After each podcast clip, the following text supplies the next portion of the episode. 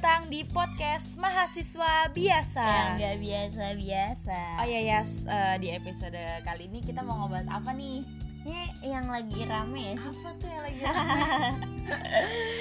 Ada kalau misalkan ngebahas yang lagi rame itu berarti uh, ini ya terkait mahasiswa dan segala macam problematika menjadi mahasiswa. Nah kan kalau misalkan fenomena yang sekarang lagi ramai terjadi itu kan terkait uh, kebebasan berpendapat yang mana kebebasan berpendapat itu kan uh, sesuatu yang memang dianut oleh negara demokrasi gitu kan oleh rakyat dari rakyat untuk rakyat gitu kan.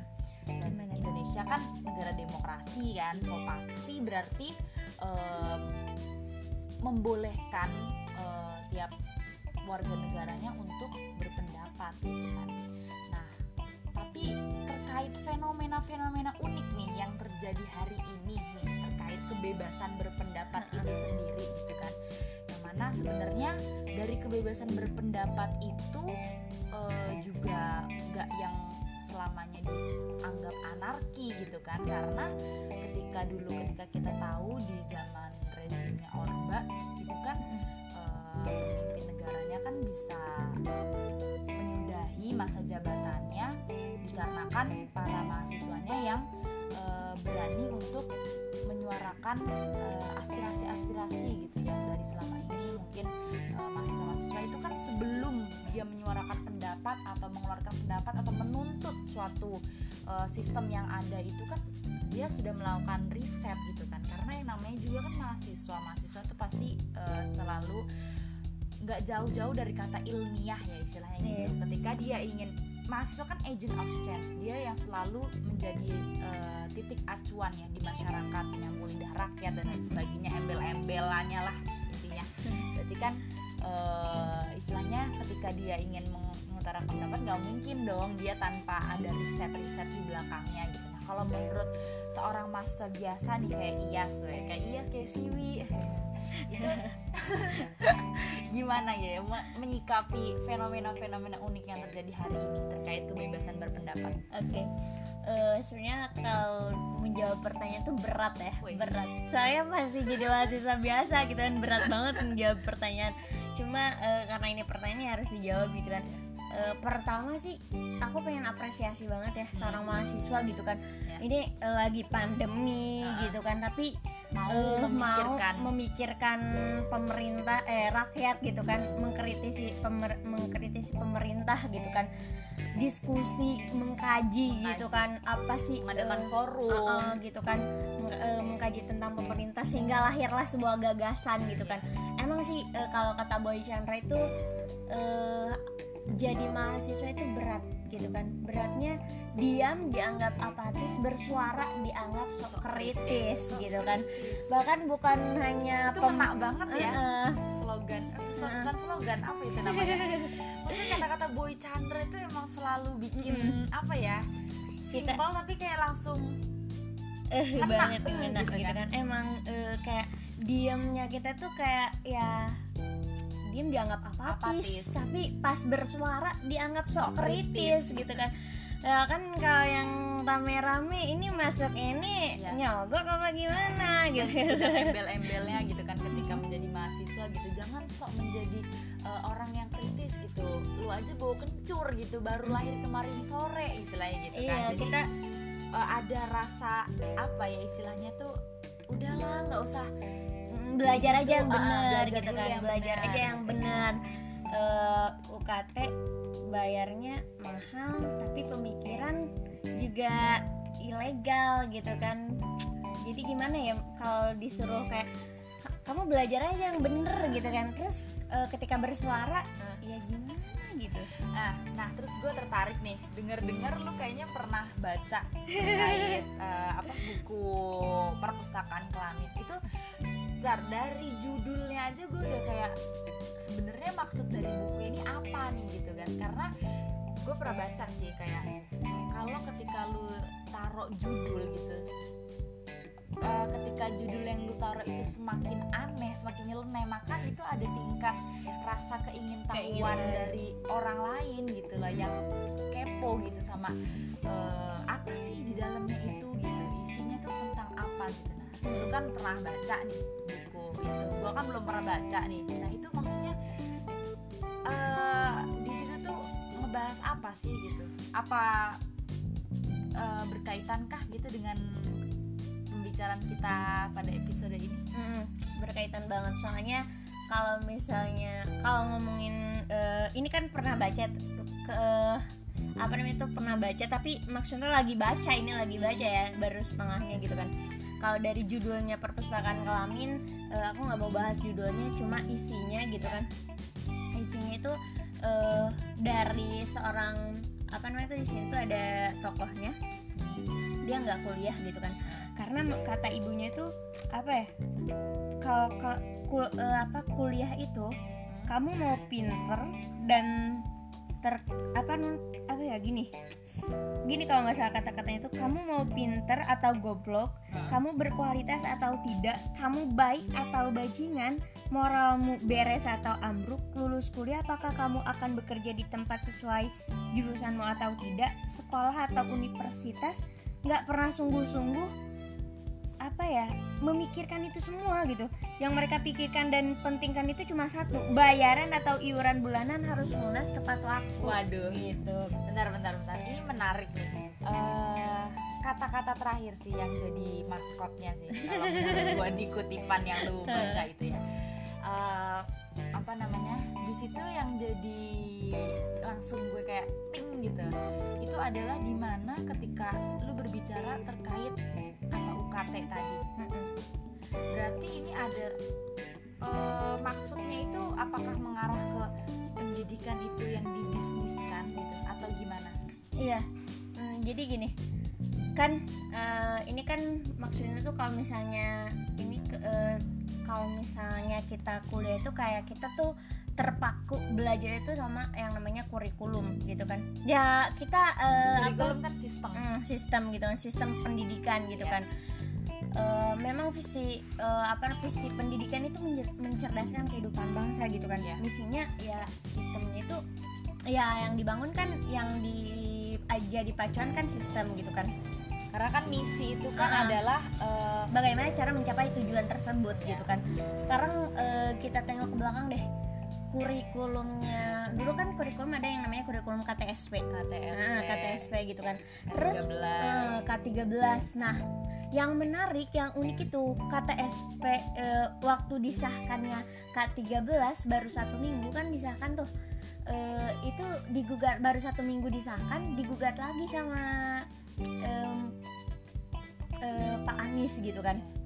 Nah itu kan yang ngesahin uh, Kemendikbud gitu kan Muhammad Nuh gitu kan. Nah itu tuh kan jadi bingung gak sih pendidikan gitu kan.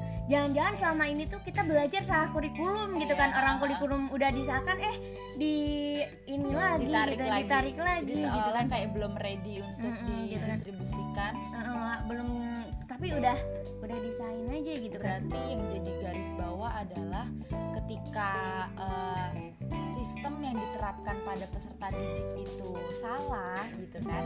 Nah itu nantinya akan membentuk mencetak generasi-generasi yang tanda tanya gitu kan. Nah yang harus digarisbawahi itu sebenarnya apa sih? Maksudnya dari sistem pendidikan kita yang selama ini kita anut gitu apa yang menjadi koreksi? Uh, gini sih kayak kalau misalnya kita jadi jadi jadi mahasiswa ya itu uh, nggak nggak nggak membaca ini yang jadi masalah. Menurut menurut aku nih ya menurut aku yang jadi masalah tuh kayak gitu gitu kan. Karena gini uh, dari buku yang tadi gitu kan ya dari uh, perpustakaan kelamin ada pertanyaan tuh dari dari dari pertanyaan tuh kayak gini kenapa kamu tidak membaca? gitu kan. Yeah. banyak loh gitu kan. Ya kalau misalnya uh, sekarang riset deh kenapa kamu nggak suka baca? Yeah. jawabannya kan banyak karena bosen. Bosen jenuh. Jenuh. Nggak punya buku. Nggak punya bukunya gitu kan. Terus ada yang menggelitik sekali gitu dari kata-katanya Faujan El Fata. Dia bilang Itu siapa tuh? Kayak eh, itu salah satu narasumber yang ditanya gitu kan. Dalam buku itu ya? Mm-mm. Dia dia bilang bahwa kata karena kata Hit- Hitler tuh setiap gerakan besar di dunia ini dikembangkan oleh ahli-ahli pidato dan bukan oleh jago-jago tulisan. maksudnya gimana tuh dari kata-kata itu Jadi dia tuh nggak mau baca karena kata Hitler itu yang apa namanya itu yang di dunia itu ber- eh, gerakan setiap gerakan besar itu di dunia ini dikembangkan oleh ahli-ahli pidato gitu kan dan bukan oleh jago-jago tulisan. Ya iyalah orang yang bilang Hitler gitu kan. Hitler yang bilang gitu kan. Ya pantas aja sih kalau Hitler bicara kayak gitu ya. Karena dia kan memang ingin melakukan eh, menaklukkan manusia dengan Menaklukkan kekuasaannya. dunia. Dan bisa kita yakini bahwa Hitler menyadari bahwa tulisan membuat orang membaca. Ya membaca membuat orang berimajinasi. Imajinasi itu melahirkan kebebasan dan kebebasan itu menjadikan orang tak mau diatur dan dikuasai gitu kan. Jadi pada intinya itu adalah ketika eh, lu bisa dapat eh, knowledge itu secara langsung tanpa adanya dari orang ketiga itu akan jauh eh, lebih bernilai gitu ketimbang yang lu dapat dari ahli-ahli pidato itu tadi gitu. Karena ketika lu udah dapat dari ahli-ahli pidato itu bisa jadi orang yang berpidato atau si komunikatornya itu bisa jadi sudah menambahi atau sudah masih micin atau udah menambahi dengan bumbu-bumbu lain yang akhirnya knowledge itu nggak sepenuhnya murni real dari sumbernya gitu kan. Mm-mm. Karena kan kalau misalnya gini Nah, nih dan ketika emang itu eh, apa namanya tujuan si Hitler itu begitu, karena ketika nanti manusia udah pada bisa baca semua susah gitu untuk si Hitler bisa menguasai eh, manusia-manusia itu tadi, menguasai dunia gitu ya. makanya menurut uh, menurut aku sih orang-orang yang yang kritis itu adalah orang-orang yang membaca gitu kan Membaca. karena membaca itu bukan proses uh, melihat aksara aja gitu kan. Ya. dia mm, ketika melihat tulisan dia bisa berimajinasi. Dan imajinasi itu melahirkan inovasi. Jadi kalau misalnya ada nih uh, teman-teman kita gitu kan mahasiswa-mahasiswa yang kritis gitu kan uh, yang menyuarakan suaranya gitu kan itu karena dia mm, membaca bukan hanya sekedar membaca apa namanya tuh membaca aksara aja dia membaca membaca eh, keadaan membaca sekitarnya Iya. gitu kan. Membaca keharusannya mahasiswa itu sebenarnya seperti apa dan itu menjadi apa namanya tuh menjadi hal yang buat kita memang kita harus seperti itu gitu. Kayak apa ya? Eh, itu tuh tamparan sih. Kita mahasiswa membaca nggak nih gitu kan? Gitu nggak sih? Membaca WA. membaca WhatsApp. Baca sih. Pesan WhatsApp gitu kan. Hati-hati. Tapi itu itu mungkin bisa dijadikan batu loncatan awal mungkin ya Mm. untuk eh, apa namanya alibi membaca. Baca Eh, kalau misalkan eh, tadi kan kita eh, ngebahas tentang problematika menjadi si mahasiswa itu tadi.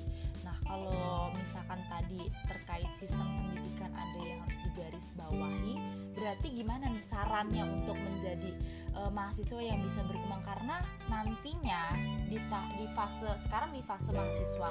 Cuma dari fase mahasiswa ini kan menuju fase selanjutnya itu fase menjadi sarjana gitu kan sekarang titelnya masih mahasiswa mahasiswa biasa mungkin kayak kita cuma kan selanjutnya nih ada titel yang lebih berat lagi tanggung jawabnya. Iya, jadi iya. mahasiswa aja udah berat Mm, gitu kan. aja udah berat apalagi jadi sarjana. Sarjana gitu. Kan ini gimana nih? Tips and triknya? Apakah tipsnya itu nggak usah lulus sarjana aja gitu ya? Karena udah berat gitu kan. Nah eh, menurut aku sih gini kalau misalnya kita terpacu sama kurikulum gitu Mm-mm. kan eh, dari pendidikan itu sendiri bagaimana kita bukan sekedar eh, apa namanya tuh menjawab menjawab tantangan ujian tapi menjawab tantangan zaman gitu kan Iya. bagaimana kita bisa berproses di sana setelah kita eh, kuliah menyandang titel sarjana, Sarjana. gitu kan eh ya aku sih yang baru menyadari sekarang gitu Iya. kan banyak-banyak baca deh kan Banyak-banyak baca. soalnya eh, kalau misalnya kita nggak bisa membaca jangan-jangan kita bakal eh, apa menjadi mahasiswa yang dikhawatirkan setelah kelulusan gitu karena nggak bisa menjawab tantangan zaman itu Iya. kan gitu sih karena menjadi titel mahasiswa saja sudah berat gitu. Mm-mm. apalagi eh, nantinya akan eh, masuk ke fase menjadi sarjana gitu kan. Mm-mm, gitu. Karena itu tuntutannya, pasti akan jauh lebih besar, tanggung jawabnya akan jauh lebih besar gitu. dan ini kekhawatiran bersama Kekhawatiran bersama, karena eh, berarti kita harus sama-sama bebenah ya, Mm-mm, berbenah sama-sama berbenah. terkait itu semua. karena mm, gini eh, pengen bilang kayak gini sih ketika kita berbicara kayak gini tuh bukan kita eh, udah udah bener udah udah Jadi, gitu gitu kan. Udah sesuai tracknya Heeh, belum? gitu belum. Tapi kita eh, apa ya ngomong gini tuh karena kita pengen yuk sama-sama kita bebenah gitu. Karena ketika kita akan membenahi sesuatu sistem atau mungkin membenahi apa ya yang sekarang terjadi gitu kan itu nggak mungkin. Cuma apa bisa eh, kita doang gitu. Istilah gini nggak bisa itu tuh Hmm. berubah gitu karena cuma segelintir satu atau dua orang tapi harus adanya peran bersama itu Mm-mm, tadi gitu yang betul. saling berkaitan bersinergi istilahnya gitu kalau istilahnya sendiri memang bisa berjalan lebih cepat tapi bareng-bareng bisa berjalan lebih jauh Weh, gitu. Closing statement untuk episode hari ini. Oke guys, eh, segitu aja mungkin eh, opini dari duo mahasiswa biasa. Iya, Eh, biasa-biasa Terus eh, apa namanya? Tunggu episode-episode selanjutnya. Doakan, Doakan semoga selalu istiqomah. selalu continue. Eh, Oke ya gitu aja. See you. Eh, terus saksikan podcast mahasiswa biasa Yang nggak nggak biasa-biasa. biasa-biasa. Oke, see you.